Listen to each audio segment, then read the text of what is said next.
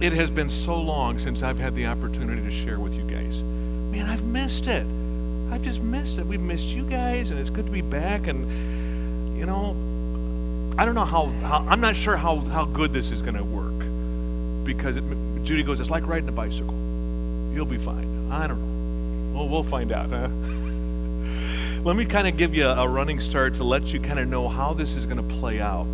Uh, I'm going to do two weeks, and then we have Easter, and then two more weeks. Five weeks on a sermon series entitled Alive. And this is going to be dealing with people either who died and came back to life or who were near death. Right? And there's lots of examples of that. Probably more than a dozen people in the Bible were raised from the dead. And that can give us some real encouragement and hope because maybe you've got a loved one, a marriage, uh, a spiritual heart that's hardened, that you need the touch of the Lord to make it come alive again. That's what we're going to be doing for the next five weeks. And we're going to have um, the revival services for a couple weeks. After that, I'm going to be back with you again. And we're going to do six weeks on the Holy Spirit, a six week series on the Holy Spirit. What's it mean to walk in the Spirit? What's it mean to listen to the Spirit? How do I know if am I filled with the Spirit? How come I'm not? That guy seems to be kind of walking with the Lord, and I mean, it's a struggle for me. How's this thing work? So we're going to talk about the Holy Spirit for six weeks. And then uh, Pastor Earl's going to come back, I think, in June and part of July. And then in September, in the fall, I'm doing nine weeks on the end times. You're not going to want to miss that. You know, you look at global warming and you look at everything that's happening and the wildfires and all this and that. Look at the Middle East and Putin and what's going on in Washington, D.C., and think, man, what's going on? I mean, this is awful. And you're right. This is no surprise. This is the look of shock on my face. We're living in the end times. And so we're going to be walking through Revelation and timelines and those sort of things I haven't had an opportunity to share with you since I've been here for nearly, what, four or five years? So we're going to be doing nine weeks on the end times starting in September. So just kind of giving you a preview of what's going to be ahead and hopefully you can look forward to what's going on. Pull out your note outline this morning, if you would please. Mark chapter 5, this interesting story about Jairus and his daughter who, uh, who dies. Uh, it's found several different places in the Gospels, but we're going to look at Mark's rendition from the fifth chapter. And so follow along. I want you to get out your pen or pencil. We're going to interact with the text. I'm going to ask you to do certain things as you read through it once again just to give you a little bit of context about what's going on. What's going on in this story. Here we go. When Jesus had again crossed over by boat to the other side of the lake, stop right there. Where had he been? Well, he just dealt with the demoniac, Legion, remember? And now he's going from there to the other side of the lake. How do we know where he's going? I will show you in just a moment that you've got to understand the context uh, the background of the story geographically. Then one of the synagogue rulers named Jairus came there.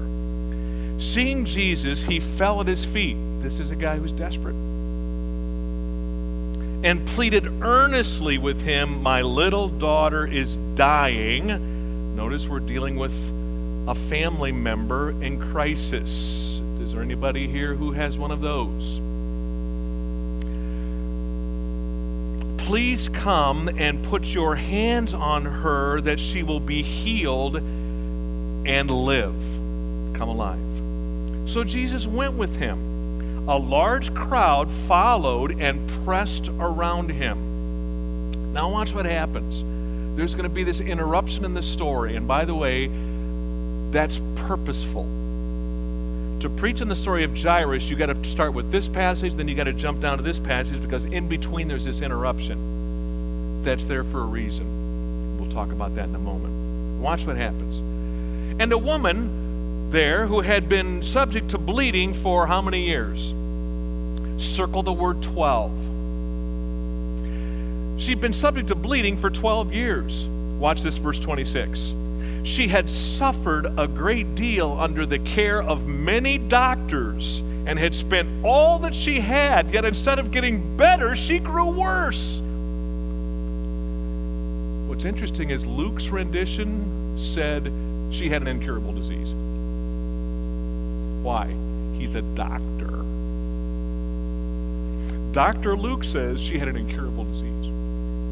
Mark goes, she suffered under the help of lots of doctors and got worse. And so you, you see this interesting dynamic between the gospel writers. One guy's perspective is, hey, I'm a physician and she can't be cured. Other people are saying those lousy physicians are taking advantage of her. There's just interesting politically a little bit of what's happening between the, the, the writers, the evangelists. By the way, that, that would be Luke 8.43 if you want to put that in your margin. Luke mentions this in Luke 8.43, incurable disease.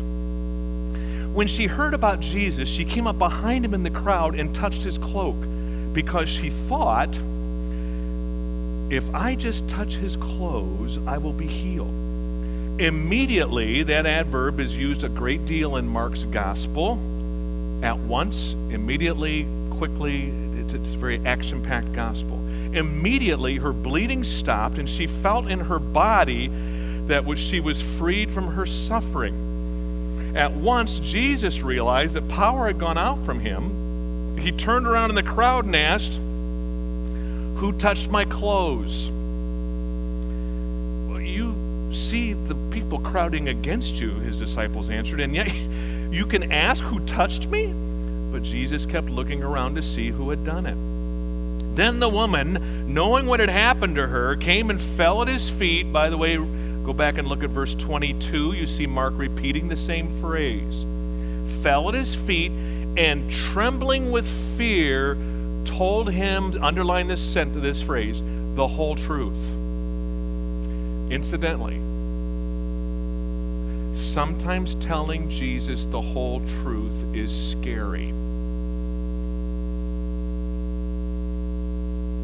Watch what happens when you tell the Lord the whole truth. He said to her, Daughter, your faith has healed you. Go in peace and be freed from your suffering. When you tell Jesus the whole truth, you will find peace and freedom. While Jesus was still speaking, now we're going to pick up the original story. Some men came from the house of Jairus, the synagogue ruler. Mark kind of wants his readers to remember that story. Your daughter is dead, they said. Why bother the teacher anymore? Ignoring what they said, Jesus told the synagogue ruler, Don't be afraid, just believe. He did not let anyone follow him except Peter, James, and John, the brother of James. When they came home to the home of the synagogue ruler, Jesus saw a commotion with people crying and wailing loudly. I'll speak about that in a moment. He went in and said to them, why all this commotion and wailing? The child is not dead, but asleep. Now, that's going to get an interesting pushback. Incidentally, the Lord's perception of what's going on in your family member is different than yours.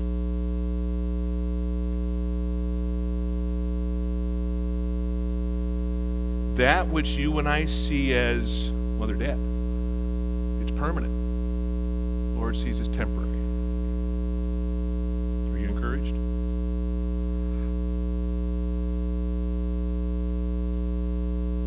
But they laughed at him, and, and after he put them all out, he took the child's father and mother and the disciples who were with him and went in where the child was. He took her by the hand and said, Talitha cum, which means, little girl, I say to you, get up. Why does he translate it?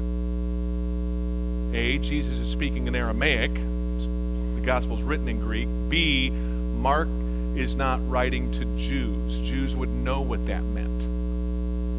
Mark's gospel is written to Gentiles. That's why you'll see that he needs to translate different things, like when Jesus on the cross, Eloi, Eloi, Eloi, he says, you know, and what he was saying was, my God, my God, you know, he, he will do this translation for his readers.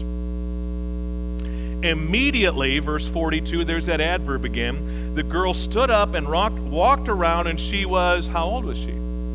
Circle the word 12. Did you circle the word 12 earlier, that number? At this, they were completely astonished. Okay, get out your note outline. Here we go. Let's begin with the next slide, please.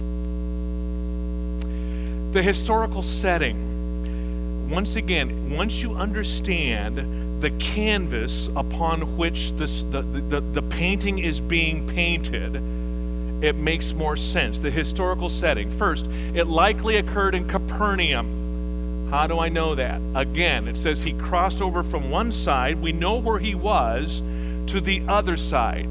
Secondly, it involved a synagogue ruler. Guess what? Closest synagogue up in that area, the only synagogue up in that area is Capernaum. You're going to see it here in a second. Watch. All right, right here. This is where the demoniac lives. The guy named Legion, who had what, 6,000 demons in him. And if you look at the account, by that's in Mark 5 earlier in this chapter, if you look at that account, sometimes you can't tell when the demon is speaking, when the man's speaking. It's almost bi- bipolar stuff. That happened right here at Kursi. Then the Bible says, leaving this location, we know where that was. You can look earlier in Mark 5. It says he went to the other side. What he's going to do, he's going to go this direction, land somewhere over here, because there's Capernaum where the synagogue is. Now, let me invite you to take a little trip with me. Next slide. This is Kursi. What happened in the story of the demoniac? As you can see, we are standing on the east shore of the Sea of Galilee. Isn't it beautiful? And we're looking across towards the west Incidentally, there are still tombs in this area. Jackals, locals still consider it to be haunted to this day. Our group that when we were there in Jerusalem, when we were in Israel rather, just a few months ago, we visited this place. What do you happen to notice about this area? Do you happen to see a cliff where pigs can jump off and get drowned into the sea? Still there. The area, it's called Kursi, the area of the Gadarenes or the Gerasenes, or the demoniac. Now, Jesus would have been my uh, pointer's not working. Here we go. Hello. Jesus would have been in this area, heals the demoniac, climbs into the boat, begins crossing towards the west, and then he's going to be heading up towards the north to Capernaum. Next slide, please modern day. Those of us who were in Capernaum, the headquarters for Jesus' ministry, that synagogue still stands. We were able to stand in the synagogue where Jesus stood up, read, sat down, and said, Today, this scripture is fulfilled in your hearing. Right there. So, the synagogue ruler would have been in this synagogue, and this is what it looks like. Obviously, there's you know ruins, and it would have had a a ceiling on it and a roof and that sort of thing, but this is what's left today. Earthquakes, that kind of thing happens up in the Golan Heights, which is a northern part of Galilee. Okay, next, please. The person. It says he's a synagogue official. Well, the synagogue official is the guy who determines who did what in the synagogue. He did, he's the guy, but he's, he's, it's, he's hired he would be a religious leader. If you can have the next slide, please. The, the synagogue official is the guy who he, he uh, uh, reads, who reads the scripture, who cleans the synagogue, who teaches from the Torah, who puts away the scrolls. The synagogue official would, would assign each of those roles. So you got this religious dude. He comes to Jesus. He's pleading, Come with me, please. My little girl is dying. She's a 12 year old. All right. So Jesus begins going there, and then this interruption occurs. Okay, next slide. Now, when he gets there, there's this funeral going on, and that gives us some clues in terms of what's happening in terms of the setting. You've got to understand Jewish funerals in the New Testament are very different from American funerals today. How? Next slide. Fill in your blanks. Here we go. Well, first you've got to understand people express their grief loudly and by tearing their clothes. Now, in American funerals, when you go to the funeral home, it's quiet. People are whispering, right? When you go to the when you go to calling, here in Goshen or Elkhart or wherever. It's usually very, very quiet. People are kind of, it's just very solemn. That is very unlike a Jewish funeral. Jewish funerals are very loud, they shriek, they howl. Uh, and by the way, they are required, get this, to tear their clothes. Jot in your margins 39 regulations are required for how you tear your clothes. 39. Let me give you some of them. Tearing was to be done only while you're standing up. So if you're grieving, you can't tear your clothes right. I can tear my clothes because I'm standing up. I'm not going to do that. You must be standing up. Secondly, if you were related to the dead person, you had to tear your clothes over your heart. If you were not related to the dead person, it was a friend or a colleague, you tore your clothes near your heart but not over your heart. When you tore the hole, it had to be large enough to put your fist through. And by the way, if you tore it over your heart, remember, I don't know how to say this gently, these people aren't wearing necessarily underwear. If you tear it over your heart and suddenly you become immodest, you were allowed to sew it up a little bit for modesty's sake, but you still had to leave the tear there. So when you got a big enough to put your fist through, so you had to be kind of, you know, strategic on how you're going to make this tear. 39 regulations, and by the way, they're checking them off. Pharisees and Sadducees are watching. So when Jesus gets there, this is the kind of stuff that's going on. See, he's this guy's just kind of, he's going for it. Next screen. They hire people. They, and we've seen this. They will hire people who are professional wailers or professional mourners. They have developed the art of howling and shrieking. And they, when they wailed, they sort of, they kind of primed the pump so everybody else begins grieving too, and you kind of try and out grieve the other person. See? And finally, I found this fascinating. Next screen. You had to have the playing of flutes. It's interesting if you type in into your into your uh, Bible program the word flute in the Gospels, you'll see other times where Jesus talks about fl- a flute. It's always in the context of a funeral. You had to have people playing flutes. It's the most common instrument of that day. They would play very dissonant notes. And by the way, the poorest of the poor, you had to have at least two flutes and one wailing woman. Now, if you were a little bit more well to do, you could have lots of flutes and you're going to have a whole choir, see, of shriekers. And so, in fact, get this this was so much a part, quote, of the ancient world. Seneca, the Roman statesman, reported that there was so much screaming and wailing at the death of Claudius Caesar that he said Claudius, the emperor, could hear it from his grave. Well, imagine the emperor dying, how many people they could hire. So loud, Seneca, the historian, goes, he, he could have heard it from the grave. Jewish funerals. Now, what, what would be the application of this story? We understand the, the, the geographical setting, that who this guy was, and kind of how these funerals work. What can you and I learn from this? How might we be encouraged? Here's the first number one biblical application. God used a crisis to cause Jairus to turn to Jesus.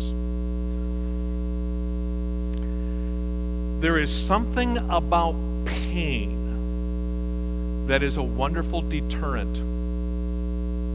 Judy and I were watching the news as we do nearly every night together this past week, and there was this lady that they're studying. I think she lives in Scotland or Ireland. She cannot feel any pain, zero pain. I mean, she, if you touch her, she can feel touch, but she says, I feel zero pain. You can take a hammer and go, bam, no pain. You know, you could take a chainsaw, no pain. She's a mother, gave birth, zero pain. And what they're doing, they're studying her to try to learn what is it about her, her, her, her genome? What is it about the way that she's wired up? And they're trying to figure this out because there's only one or two people in the world like this. But she goes, Be careful what you wish for. Because she goes, If I'm not careful, I will look down and my hands will be bleeding. I will be working in the kitchen and I'll pick up, pick up a pan and suddenly realize I've burned myself accidentally and I'm, now I'm blistered and felt zero pain. So pain is a blessing, it's a gift because it's an amazing, amazing deterrent. God uses pain, and by the way, if I'm not missing my guess, that's been happening to you recently. God uses pain to cause you to turn to Him. Otherwise, you probably won't. Now, isn't it interesting? I mentioned that this guy was the synagogue ruler, a religious leader, a Jew. What was Jesus' relationship with Jewish leaders? It's awful. Awful. Take a peek at this. Next screen. Watch how Mark builds this case. There's reasons that Mark does this. Same gospel. Mark 2 6. Remember the guy that's lowered through the roof? Pharisees and Sadducees, synagogue rulers are standing around. They begin criticizing Jesus. How dare that you heal on the Sabbath? What's the matter? How, how can you forgive sins? Nobody can forgive sins except God. Mark 2 24. Remember, they're walking through this field and they begin, his disciples, picking grain and eating it. Wait a minute, you're, you're working on the Sabbath, you knucklehead. You can't do that. Remember? Look at the third one. Now they're watching him saying, oh, we better keep an eye out for this guy. Now they're looking for reasons to accuse Jesus, it says. You can jot these down. Maybe I've got them already printed there for you. Finally, Mark 3 6, the religious leaders began to plot together how they might what? That's in chapter 3. We're going to kill him. This story occurs in chapter 5. Here's my question Why would I tell you this? What would it take for one of these guys to have to humble himself and turn to Jesus? How much pride does he have to swallow in front of his buddies for Jairus to come, fall on his knees, and say, Teacher, come to my house? And the other Pharisees and Sadducees are standing around watching this guy.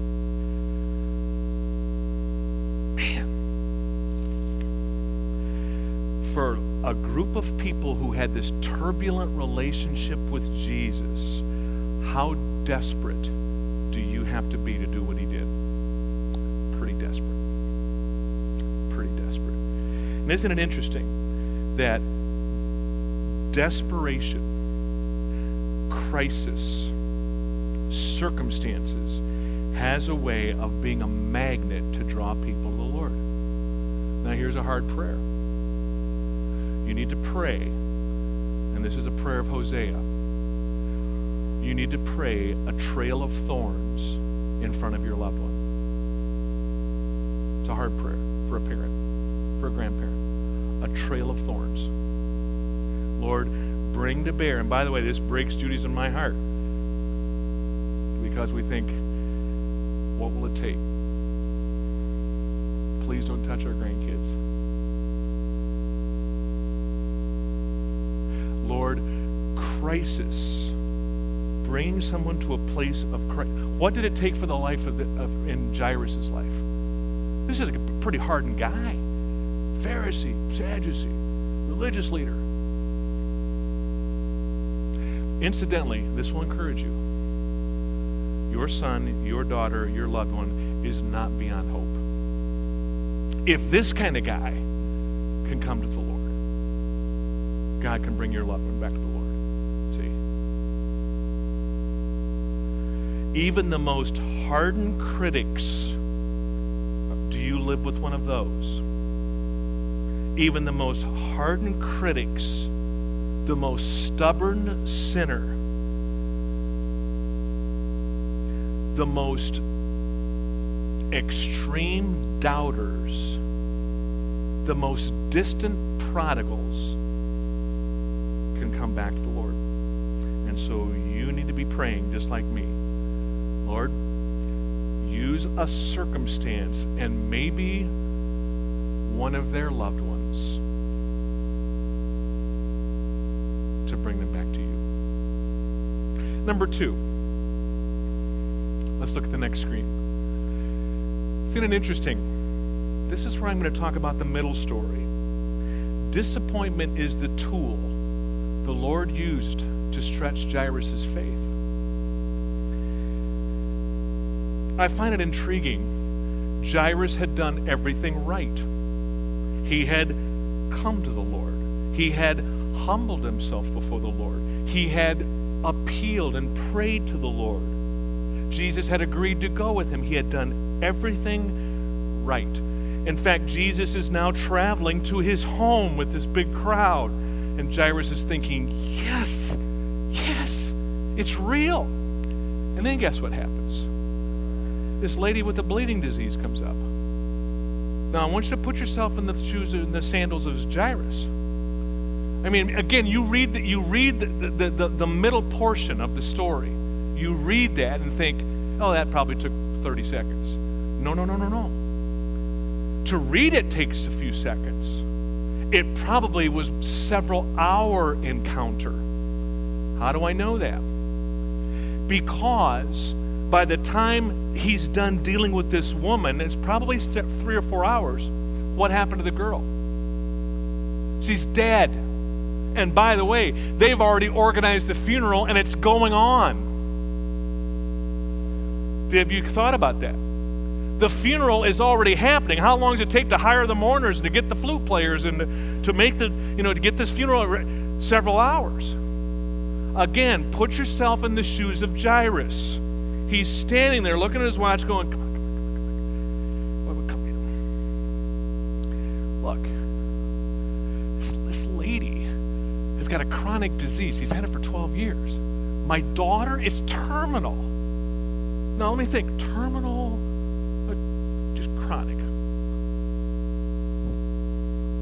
What, what are you doing? Man. And, I tell you, and then the, his friends come up and say, you know, by the way, it's it's too late. She died, and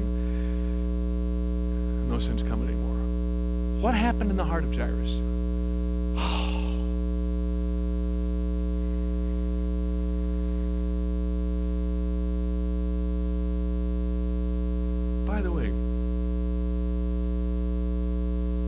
going through disappointment like that right now? So mad you could spit. And inside your heart, you're going, I'm doing everything right. I'm doing everything I know to do. I'm coming to you. I'm praying about it. I'm giving it over to you. I'm humbling myself. And then, man, I just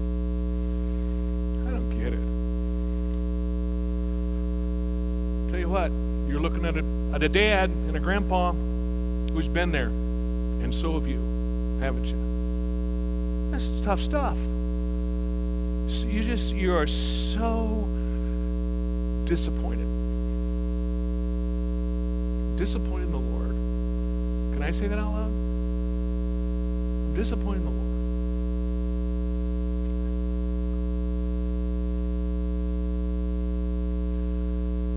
12 years earlier, a little girl was born. The Bible says she was 12 years old. 12 years earlier,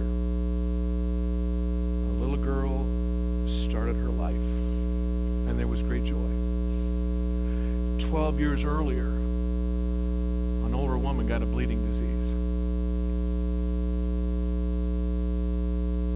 Why would Mark tell us it was 12 years for each of these situations? Isn't interesting? 12 years later, these two individuals converge. And Jesus deals with both of them.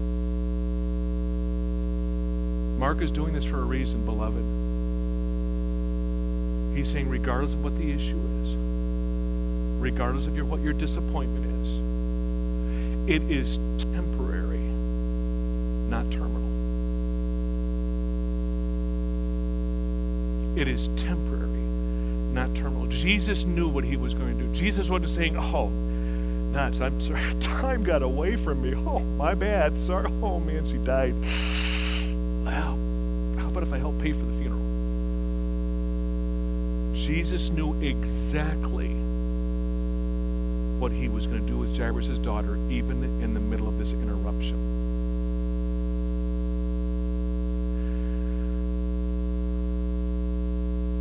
what appears to be a period in reality is a comma. You think, and I know some of you pretty well, and some of your family situations, it looks like the end. It's not a period. It's a comma. Do you believe that? Huh? And that brings us to number three.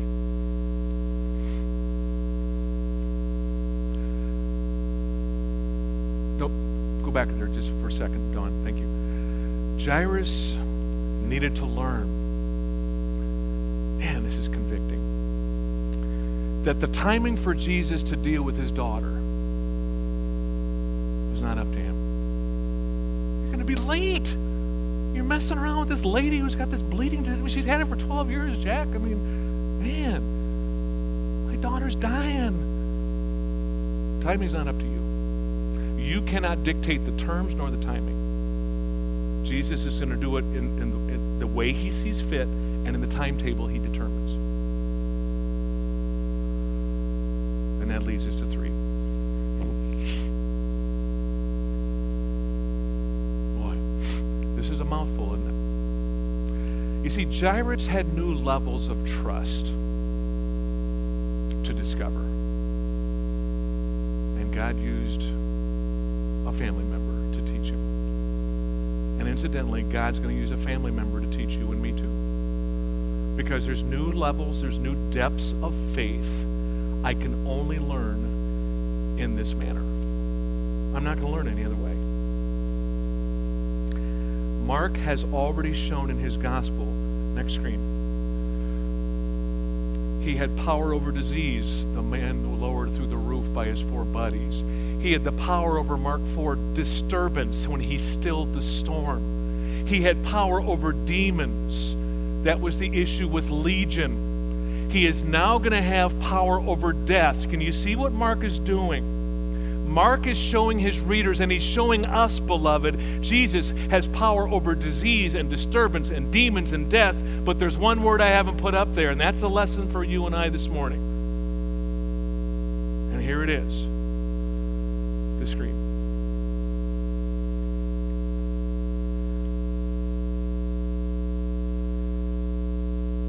I can believe that he has power over death and disease and disturbance and demons. This is the one I struggle with. Do I believe he has power over delay? He purposely delayed, just like with Lazarus. Lazarus has been dead. When Jesus heard that Lazarus was already dead or sick unto death, he purposely stayed where he was three more days. What? And he shows up, and I mean, Martha is hopping mad.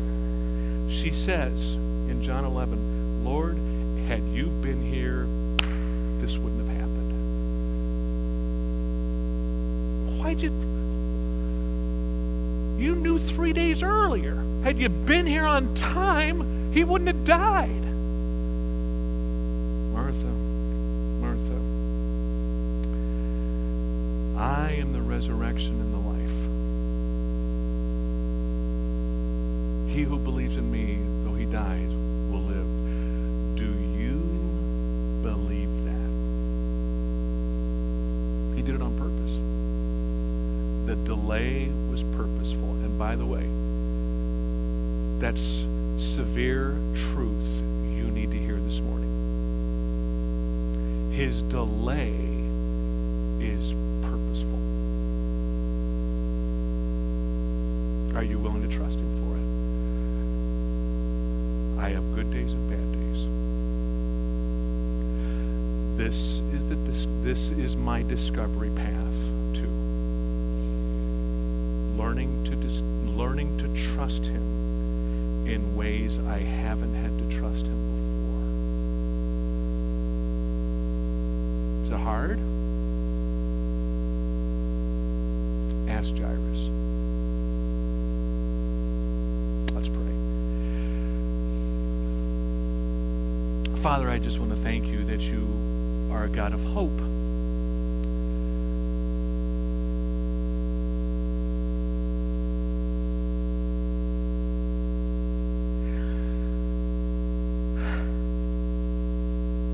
And Lord, we need hope this morning. We need our hope renewed.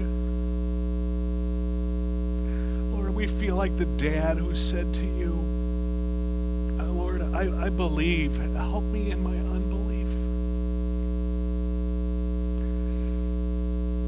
Lord, I, I know. At least I say that you're sovereign, that you're in charge, and that you love us, and that your timing is perfect, and that your mechanisms are, are right.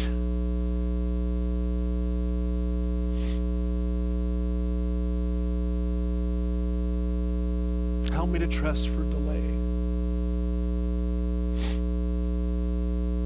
And Lord, I pray for these dear people that Judy and I love so deeply that